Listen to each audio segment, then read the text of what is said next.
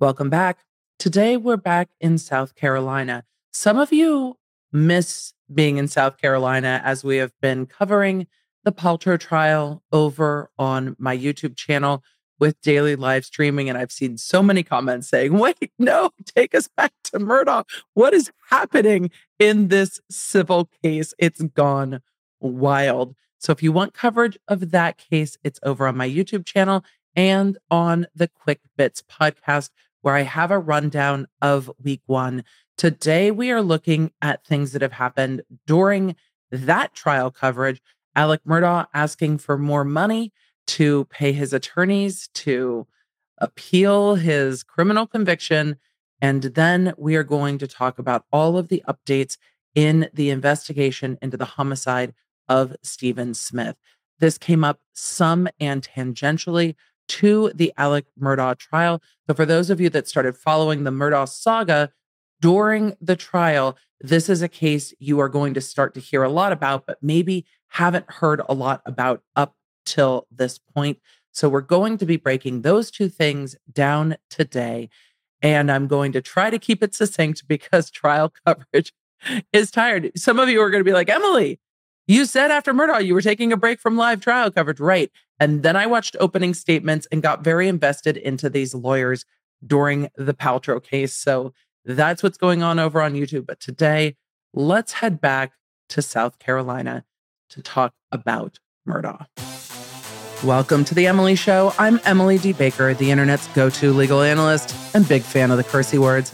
I've been a licensed attorney for over 17 years. I'm a former prosecutor, and I break down the legal side of pop culture and entertainment stories we can't stop talking about. We should just get into it. Let's go.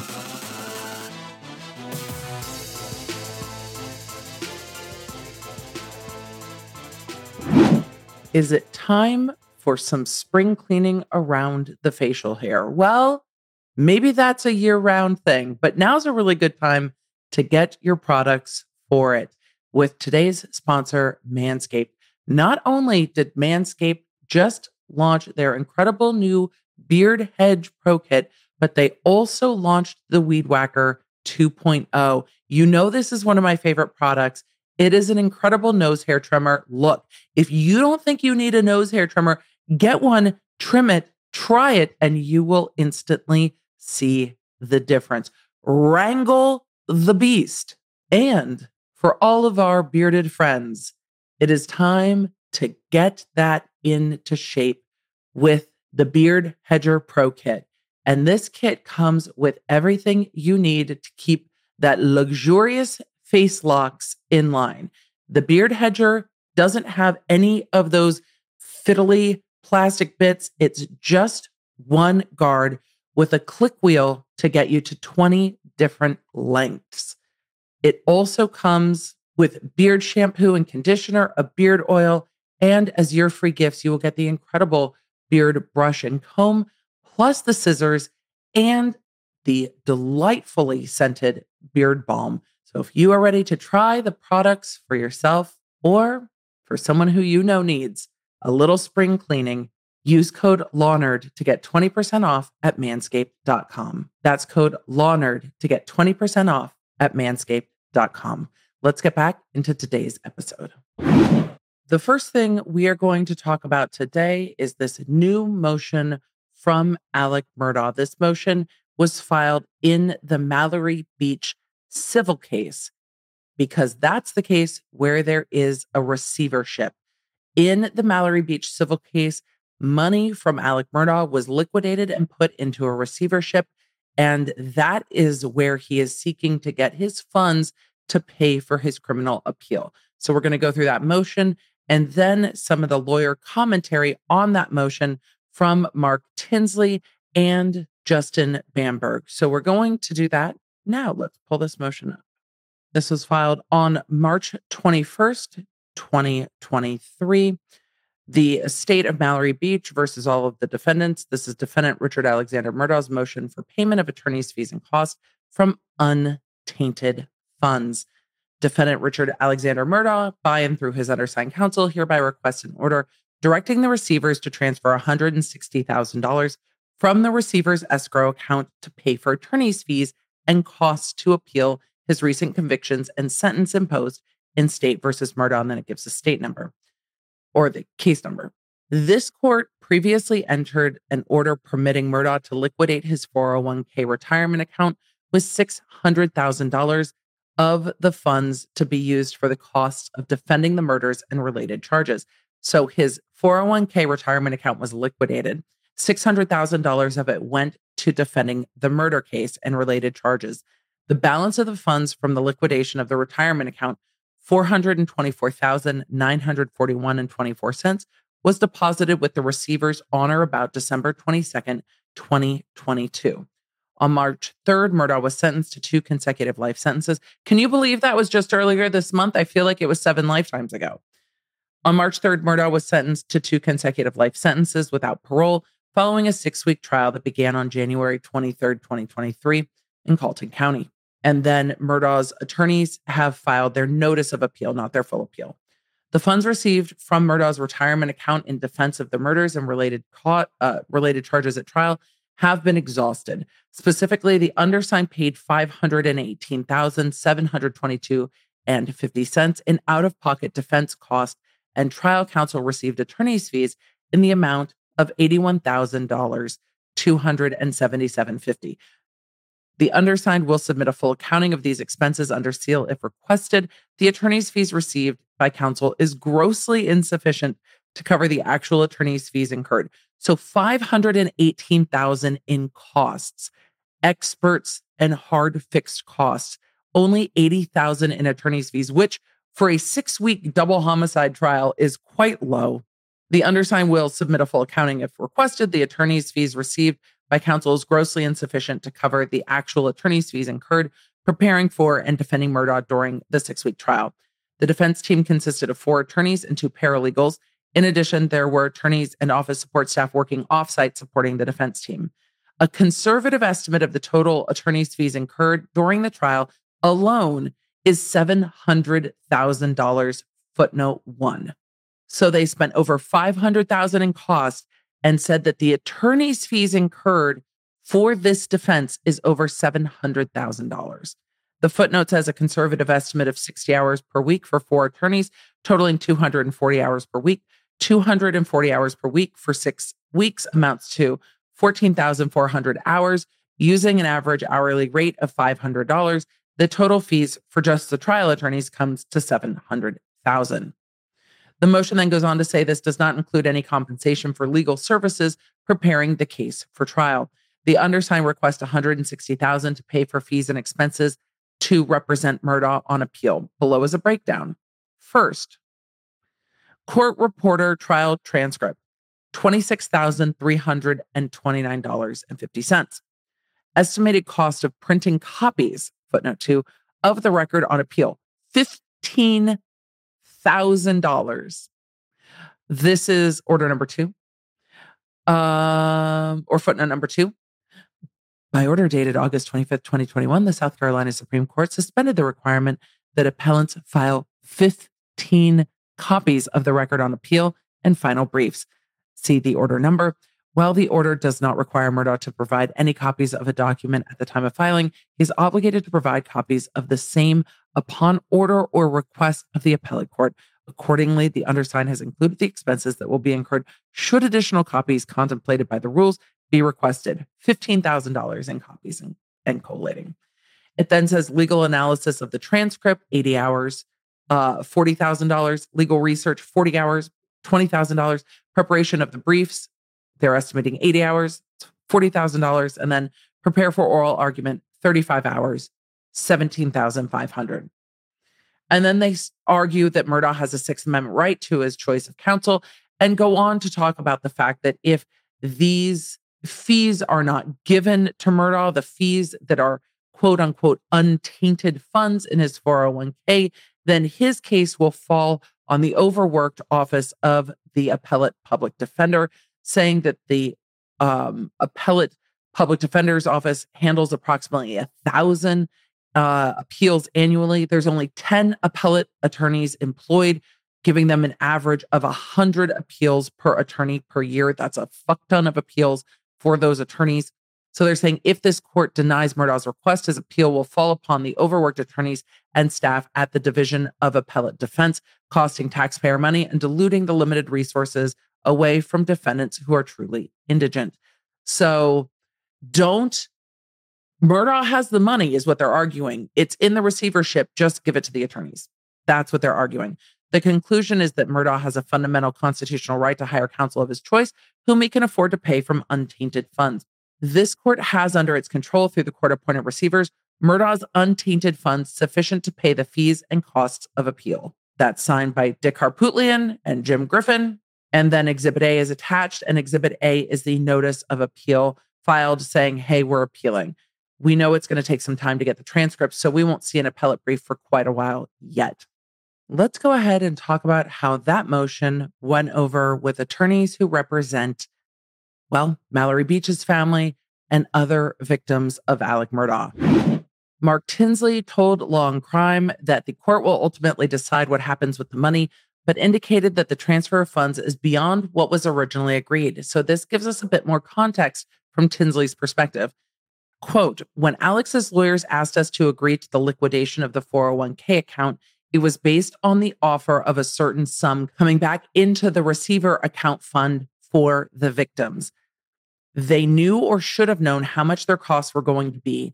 The fact that they were wrong or spent unwisely or whatever the case may be, I can absolutely see Mark Tinsley saying that, is not a material change in circumstances that would warrant the court undoing its prior order, that would warrant setting aside the agreement of the parties as it relates to allowing the funds from the 401k to be received by Alex counsel. That's what Mark Tinsley had to say. But Justin Bamberg had quite a lot more to say and released that statement over on Twitter. And Branberg said, on behalf of my clients, many victims of his financial crimes, including the late Hakeem Pinckney and the late Blondell Gary, and others reliving their personal trauma that are still with us, I will be formally objecting to Alec Murdaugh's request and then attaches four images um, that write up his thoughts on this that seem to be screen grabs from Facebook that we're going to go over. He says, I will be formally objecting to Alex Murdaugh's request for an order directing the receivers to transfer $160,000 from the receiver's escrow account to pay for attorney's fees and costs for appeal. His filing states, quote, here Murdaugh has sufficient, quote, innocent property to pay the undersigned his counsel of choice to represent him in appeal of his convictions and the sentences, as noted above, $424,941.24 from Murdaugh's 401k. Uh, retirement account was deposited into the receiver's escrow funds. These funds are legitimate, untainted funds. He says, I absolutely disagree. None of Alex's money is untainted, in my opinion, based on his admissions during his murder trial. I also don't believe him not being allowed to take money that could go to his victims for himself, instead, violates his constitutional rights. To the contrary, Alec getting that money to fight an appeal only victimizes his victims once again. It goes on to say, How can Alec say his 401k funds are quote unquote legitimate when an obvious contributing factor to his ability to even put that kind of money away over the course of his legal career was the simple fact that he was actively stealing millions from clients and using that stolen money to pay for stuff he desired instead of relying solely on any legitimate earned income. Let me get this straight. I'm going to earn legit money doing cases the right way and put some of the legit money away in my retirement. Or I'm going to do business deals with that legit money and put it away for retirement. And then I'm going to get illegitimate money by stealing from clients on other cases and use that illegitimate money for stuff I desire, which lets me keep putting more legit earned money into my retirement since I don't have to spend the legit money on stuff I desire because I'm getting illegitimate money I stole to get stuff I desire. Got it. Not. Yes, that's what he said. He goes on to say he was paid a six figure salary by his former law firm, earned credit for legal fees the firm received on cases that he stole money on, got credit for those fees, and in turn, he received an annual bonus on those fees, despite his unconscionable lying, backstabbing, and cheating his clients out of money. These people literally cried, bled, had surgery, or suffered through a funeral to get. Absolutely hell no. That's not right. He goes on to say, as far as I'm concerned, at this point, Alec can apply for a public defender just like anybody else with no real money for a lawyer is forced to do every single day in this world, including most of the people prosecuted by his own family when they were solicitor over the last hundred years, unless that person could get a lawyer to represent them for free or broker a deal where a private lawyer handles the case in exchange for something other than cash money. Ain't nobody getting special financial treatment in the world of average citizen. None of my people who got hemmed up with no financial resources and none of yours. It's grandmothers out here mortgaging their homes to pay for lawyers every day for their kid or grandkid in the low income working and middle class segment of society. It's not his victim's fault that Alec no longer has any property to mortgage because he was a crook and got caught after a decade of doing dirt. He says, and it definitely ain't any victim's fault if nobody in his own family with money is willing to mortgage their own homes to give him their cash to keep paying lawyers. Does that mean it should come out of a receiver pot that could go to his victims at the end of the day? Absolutely not. And finally, he says Alec Murdaugh should not be entitled to deprive his financial victims of the limited amount of funds available, not a single penny, Bitcoin, Dogecoin, or anything else of value, so he can continue trying to get or keep himself out of prison. He says the funds in the receivership should be solely for his victims, the costs associated with the work the receivers are doing, etc., because he owes these victims far more money than he has money to go around. He says we should have put a lien on those beef sticks and stuff he was buying while in jail awaiting trial. He confessed judgment to the Satterfield family to the tune of $4 million, and he still owes them on that, as far as I know, too the the crack about the beef sticks is because that's what he talks about in a lot of his jail calls that have been recorded and made publicly available. So he's buying commissary. So he still has money to buy commissary. He is not someone who is without funds. Um, but he makes a very fair point. Uh, well, let me finish and then we'll talk about what Justin had to say. He goes on to say if we need to file lawsuits to seek to freeze everything as to the receivership monies and just let juries in Colleton and Hampton counties decide how much every single person should be awarded, then so be it. I will probably ask for a billion dollar jury award per client victim of Alec to both hold Alec personally accountable for what he did to them and also send the strongest punitive message legally possible to deter anyone out there from ever doing to people what Alec did to them as they lay up severely injured, paralyzed, or in a coffin while he was betraying them. This man doesn't respect money. So it's not even about that. It's about the principle. And that is the end of the statement that he posted on Twitter. Again, he is one of the attorneys that you have seen in some of the documentaries. He was in court quite a lot of days and represents a number of the victims' clients of Alec Murdaugh. Very strong words, but he's absolutely right in that most families are mortgaging homes to try to do this. Alec Murdaugh is trying to get to his receiver's fees. And we've learned two things. One, they're going to argue that these aren't, quote, clean funds, and there's no way to track that they're clean funds, even if you wouldn't be able to get to them in certain types of judgments, that there was an agreement with the court that the 401k funds, some of it would go into receivership. And we learned that there is going to be a fight over this money. And while Jim and Poot are probably entitled to a lot more attorney's fees that they didn't get, Alec Murdaugh's victims are entitled to a fuck ton more of money that they never got. So at the end of the day, Jim and Poot knew that they were signing up for someone who probably couldn't pay them. These clients did not have the ability to make that choice because they didn't know that this was a lawyer who was going to steal from them. So when you look at who should be at the end of the line for money, I respect the work that Jim and Poot have done, but they had a choice and the victims did not. And on that note, we are going to have a thank you to our sponsor and move on to talking about Stephen Smith. You know, one of my core values is make it easy. And today's sponsor makes it so easy to beautify your home and yard. You are going to love it. I have absolutely loved it. FastGrowingTrees.com's plant experts curate thousands of easy to grow plants, shrubs, shrubberies, and tree varieties for your unique climate. That's right. They help you determine what will grow best in your growing zone. But they're not just incredible for your outdoor landscaping, but for indoors as well. And you can search everything from low light to pet friendly, and you're not trying to fit the plants or trees that you're getting into your car and hauling them home. They're all delivered directly to your door. Do you see a theme here?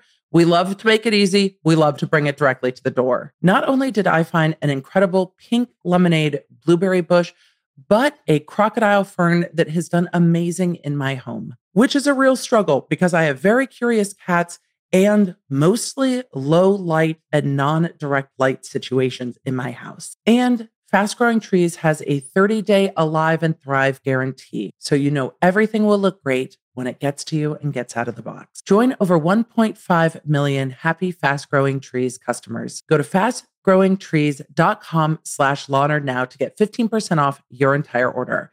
That's 15% off your entire order at fastgrowingtrees.com slash Lawnerd. Tell me what space you're beautifying indoors or outdoors.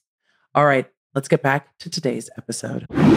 Just by way of a quick overview of the Stephen Smith case before we get into everything that happened after the March 19th press conference of Eric Bland, here is a brief overview of this case. On July 8th, 2015, at around 4 o'clock a.m., Stephen Smith was discovered uh, face down on Sandy Run Road by a passing motorist who then called 911. This location is about 10 miles away from the Murdaugh home at Moselle. In the past, I have talked about this case because it was part of the timeline with regard to the Murdaugh murders, because it has always been some rumbling about whether or not any of the Murdaughs, including Buster, were involved in this. What Randy knew because he did show up at the crime scene, and the fact that Randy represented clients who filed that they had a collision with a deer on this road that evening, but also because this case was reopened on June 23rd, 2021. Remember, the murders of Maggie and Paul happened on June 7th, 2021. When this case was reopened, SLED said, quote, SLED has opened an investigation into the death of Stephen Smith based on information gathered during the course of the double murder investigation of Paul and Maggie Murdaugh. That was the statement from SLED in June of 2021, not even 20 days after the murder of Maggie and Paul. So, of course, people were looking for Murdaugh connections when SLED themselves said something came up, something was gathered, information was gathered during the course of that investigation. But from 2015 to 2021, there have been a lot of questions and not a lot of answers. I have looked through documents that FITSNews has provided, including the report that we're going to get into later from the SCHP. It's so hard to say. I'm so used to saying California Highway Patrol that putting the S in front of CHP is so confusing. But the South Carolina Highway Patrol, we're going to take a look at their file and I have had the opportunity because FITSNews posted it to take a look at the autopsy report as well. But we're going to go through the press release. We're going to go through Buster Murdaugh's statement about this. And then we're going to get into SLED's March 22nd, 2023 statement about this case before we get into my thoughts on the reports that I have reviewed. If you recognize the name Eric Bland, it's because he is one of the attorneys that came up in this trial, or because you're familiar with him from news media and podcasts, but he represents Gloria Satterfield's family. So he is not unfamiliar with fighting for justice for families that have been entangled with the Murdaughs. This is the press release by Bland Richter Law Firm to represent Sandy Smith and Stephen Smith death investigation. This is from Columbia, South Carolina, March 19th, Bland Richter founders Eric Bland and Ronnie Richter and Stephen Smith mother Sandy Smith will be hosting a virtual press conference Monday morning at 8:30 a.m. EST regarding the Stephen Smith death investigation. Bland Richter is a leading law firm in South Carolina, and they announced today that they will represent Sandy Smith in the investigation into the death of her son, Stephen Smith. This announcement comes after Smith's family raised funds to exhume his body and perform an independent autopsy to determine the cause of death. Stephen Smith was found dead on a South Carolina road in 2015, and questions were raised about his death during the investigation into the murders of Maggie and Paul Murdaugh in 2021. State police reopened Smith's case in June 2021 after discovering new evidence during the double murder investigation. Smith's mother, Sandy Smith, opened a GoFundMe page in March to raise money for an independent autopsy after state police first said that Stephen Smith had car trouble, was walking for help, and got hit by a car. Smith's family believes he was murdered, and they want an unbiased look at his body to get an accurate determination of his cause of death based on facts. At the date of the release, the GoFundMe has raised nearly $60,000. And I will attach in the notes and in the description that GoFundMe if it's something that you are interested in supporting the Smith family in this investigation. It goes on to say the Bland Richter law firm has a long history of success in representing clients in high profile cases, including multiple victims in the Alec Murdaugh saga, which has captured the nation. Quote, it's the Smith family's turn for justice and for real answers about what happened to Stephen. Hit and run? We don't think so. Injustice hides in the shadows. Justice seeks the daylight. A new dawn is rising in the Stephen Smith case, added founders Eric Bland and Ronnie Richter. Bland, along with award winning journalist Mandy Matney and Liz Farrell, are co hosts of the Cup of Justice podcast, which sprung from the Murdaugh Murders podcast, a primary source of information about the crimes associated with the Murdaugh family. Official questions over Stephen's death have resurfaced while agencies were investigating the murders of Maggie and Paul. Eric Bland said, quote, We are honored to represent Sandy Smith in this matter. It is Sandy and Stephen's turn for justice and to finally get answers. Answers are what's needed in this case because the answers originally had were clearly not the truth. And that is something that we have seen Sandy Smith talk about time and time again. This was not a hit and run. This doesn't have the indicia of being a hit and run. There is more going on in this case than what was originally thought. After that, on March 20th, whether it was in response to this or not, I don't know. You let me know what you think in the comments and down below, whether or not this is a response. But let's look at Buster Murdaugh's statement. This was posted to Jim Griffin's Twitter. Statement of Buster Murdaugh. Quote, I have tried my best to ignore the vicious rumors about my involvement in Stephen Smith's tragic death that continue to be published in the media as I grieve over the brutal murders of my mother and brother. I love them so much and miss them terribly. I haven't spoken up until now because I want to live in private while I cope with their deaths and my father's incarceration. Note from me, it's interesting he didn't say conviction and incarceration, only incarceration. It goes on to say before, during, and since my father's trial, I have been targeted and harassed by the media and followers of this story, which is bullshit. Don't harass Buster. He goes on to say, This has gone on far too long. These baseless rumors of my involvement with Stephen and his death are false. I unequivocally deny any involvement in his death, and my heart goes out to the Smith family. I am requesting that the media immediately stop publishing these defamatory comments and rumors about me. Unfortunately for Buster, that is not going to happen. People are going to continue to speculate. What I will say is the internet harassment, the fact that he is having people taking photos of him through telephoto lenses, through the uh, windows in his home. He does deserve his privacy. He does deserve to live without harassment. And hyper focusing on Buster, I don't think is the answer to finding what happened in the Stephen Smith case. I am hoping that because Alec Murdaugh is in jail because it does seem the tide is turning in what people are willing to investigate in South Carolina. Maybe those who know something will come forward. This is a difficult case. It is a 2015 case. We are in 2023. As uh, people move, people leave, memories fade. It's going to be a difficult case, but it's clear that answers were not originally given. The cause of death originally being hit and run does not make sense following all of the information in this case and following the Highway Patrol's investigation. If you're going to look at a roadside hit and run, Highway Patrol has the most experience with them. When Highway Patrol is saying this really doesn't look like a hit and run, you have to wonder how it got ruled that way. Let's take a look at what SLED had to say on March 22nd and then get into those reports from Highway Patrol. I am looking at the SLED press release from March 22nd, 2023. It says SLED provides details in Stephen Smith homicide investigation. In the interest of accuracy, understanding, and the continued mission of seeking justice for victims of crimes, the South Carolina Law Enforcement Division, SLED, is providing the following information. On July 8, 2015, the Hampton County Sheriff's Office requested SLED's crime scene unit to process a death scene involving a body that was found on Sandy Run Road in Hampton County. SLED crime scene agents were dispatched from SLED's headquarters and responded to the scene. This doesn't seem to be unusual there that SLED is called in to lend crime scene support.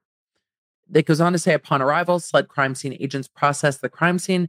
The primary mission of SLED is to provide quality manpower and technical assistance to law enforcement agencies and to conduct investigations. SLED's crime scene unit routinely responds to requests for assistance from local law enforcement and fellow state agencies to process crime scenes across South Carolina.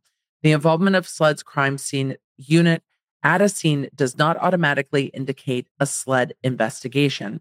On July 8, 2015, SLED crime scene agents attended the autopsy of Stephen Smith, where medical examiner Dr. Erin Presnell concluded Mr. Smith died from being struck by a motor vehicle. Due to the medical examiner's determination, the Hampton County Sheriff's Office requested South Carolina Highway Patrol, SCHP, to investigate the death. SLED was not requested by the Hampton County Sheriff's Office or the South Carolina Highway Patrol to investigate the death in 2015. On June 23, 2021, SLED opened an investigation into the death of Stephen Smith after SLED agents received information about his death and subsequently reviewed the SCHP investigative file. So there are two things there.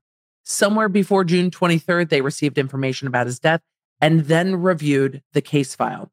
From SCHP case notes, it was apparent that SCHP did not believe Mr. Smith's death was a hit and run by a motor vehicle.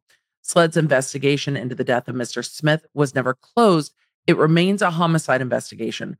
Progress has been made, and SLED's investigation is active and ongoing.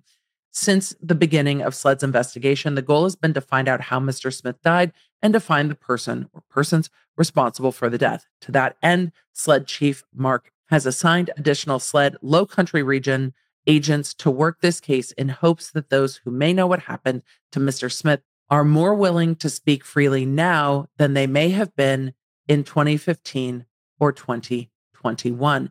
Isn't that telling? That SLED has said maybe now, after Alex Murdaugh's been convicted, maybe now people are willing to talk. And then it gives their tip line and their tip line phone number.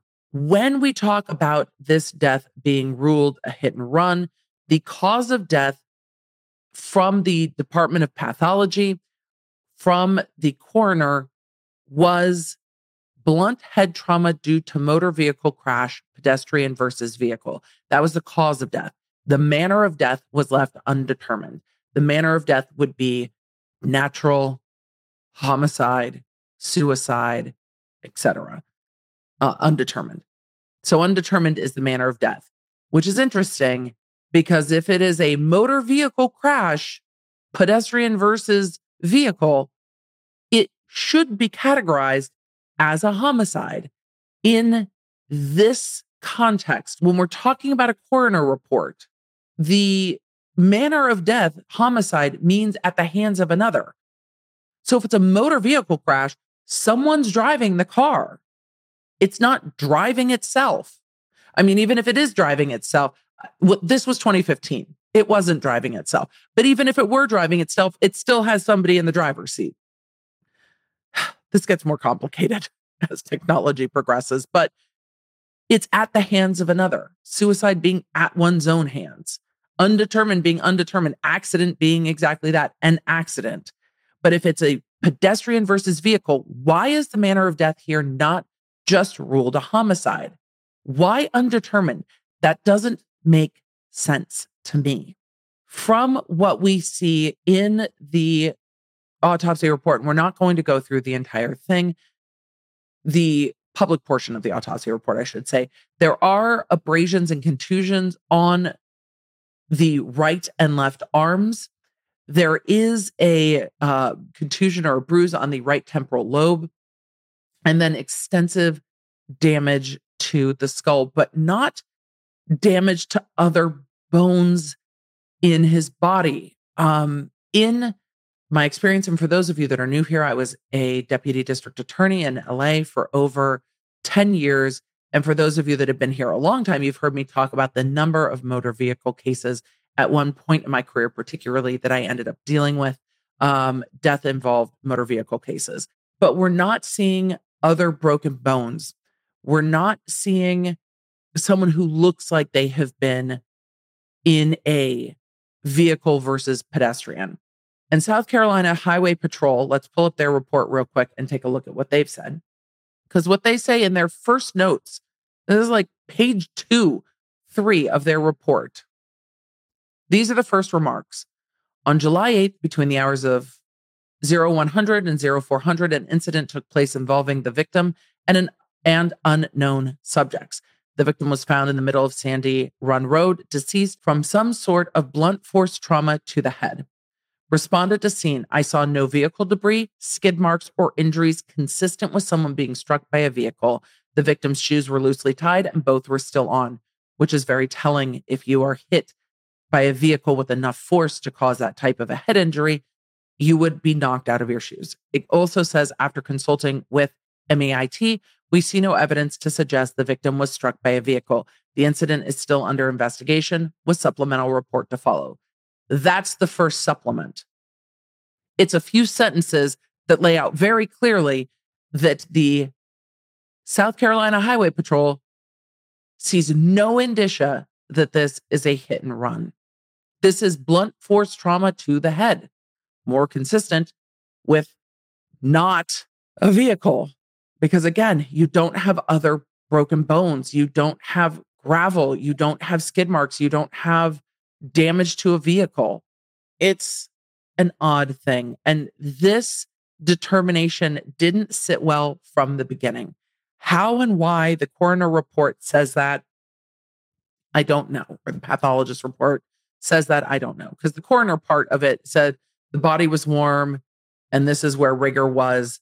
So the coroner reports the coroner's input to the pathologist seems consistent with what we saw from the trial. It doesn't actually say how the body was determined to be warm. All it says is warm to the touch.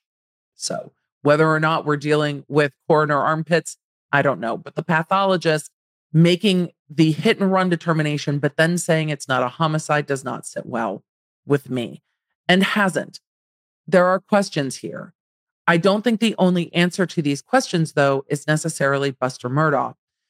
What we are seeing um, from multiple reports is that they will be looking more deeply into communications on the devices of Stephen Smith, a phone and an iPad. Hopefully, they will be able to track down more information from what Stephen Smith was doing in the days leading up, who he was spending time with, what they were doing who those people are connected with and start to figure out why this happened because this isn't a hit and run. And answers are really not just what any victim's family deserves, but the only thing that really helps. And so often there aren't any answers, and the answers that there are just aren't good. Even in the Murdaugh case, there's a conviction but are there really answers? A lot of evidence was presented, but the big question often is why. And I hope through their investigation that Sandy Smith is offered some glimpses into why her son's life was taken. This is going to be an ongoing case. You are going to hear a lot about it. I am going to keep an eye on it because it has become part of this story with the Murdaugh family, no matter how connected they are, because of what Sled said at the beginning in 2020. Well, that wasn't the exact beginning, but in 2021, that they said information found during the investigation of the double murders led them to open an investigation. SLED didn't investigate it before. So I guess it's not technically reopened because SLED wasn't investigating originally. But something made SLED open this investigation and treat it as a homicide, not a hit and run. What is SLED going to find now that people are willing to talk? And I hope that they do. I hope that if anyone knows more about who Stephen Smith was hanging out with, what conversations he was having, what might be found on his phone, any more context for where he was that night, because it doesn't seem that his car ran out of gas and he was just walking down the road. So, how did he end up where he was and who was he with leading up to his death? Thank you for being here. I know this is a slightly shorter episode for me, and I appreciate you hanging with me on this one. Thank you for being here. Thank you for being a Lawnerd. Let me know what questions you have about this case and what you hope to see happen. I think that with all open investigations, keeping an open mind is powerful and asking a lot of questions is powerful, even if they lead down unlikely roads, even if they lead against narratives that we might be familiar to or we might have already heard. When you have a case from 2015 you need to keep every option open to help get answers for Sandy Smith. And I very much hope that's done in this investigation. And we will see. And we will continue to ask those questions. So, with that, thank you for being here and thank you for being a law nerd. I appreciate you. All right, let us say goodbye. May your Wi Fi be strong. May your toilet paper be plentiful. May your microgreens not go bad in the refrigerator immediately. Emily, that one sounds deeply personal. It is. Yeah, it is. Like this last round, I forgot I had them. Microgreens are kind of like avocados in that way. They just they they you can't just hold on to them for when you might be interested in them 2 weeks later. You need to eat those quickly. I'm trying to eat green things, people. I'm trying. I'm trying. I've been covering trials for too many days. Green things. So may your microgreens last longer in your fridge and may you eat them when you bring them home from the store. May your family be well and may the odds be ever in your favor. I will talk to you in the next one. Law nerds, keep asking questions. You can find more Law Nerd goodness in our private Law Nerd community over at lawnerdsunite.com. And if you want to stay up to date with everything I'm covering, you can follow me on social media at the Emily D. Baker. I stream on YouTube on Tuesdays and Thursdays, and I recap those streams for those of you a little pressed for time over on the Quick Bits podcast and Quick Bits YouTube channel. Thanks for being a Law Nerd.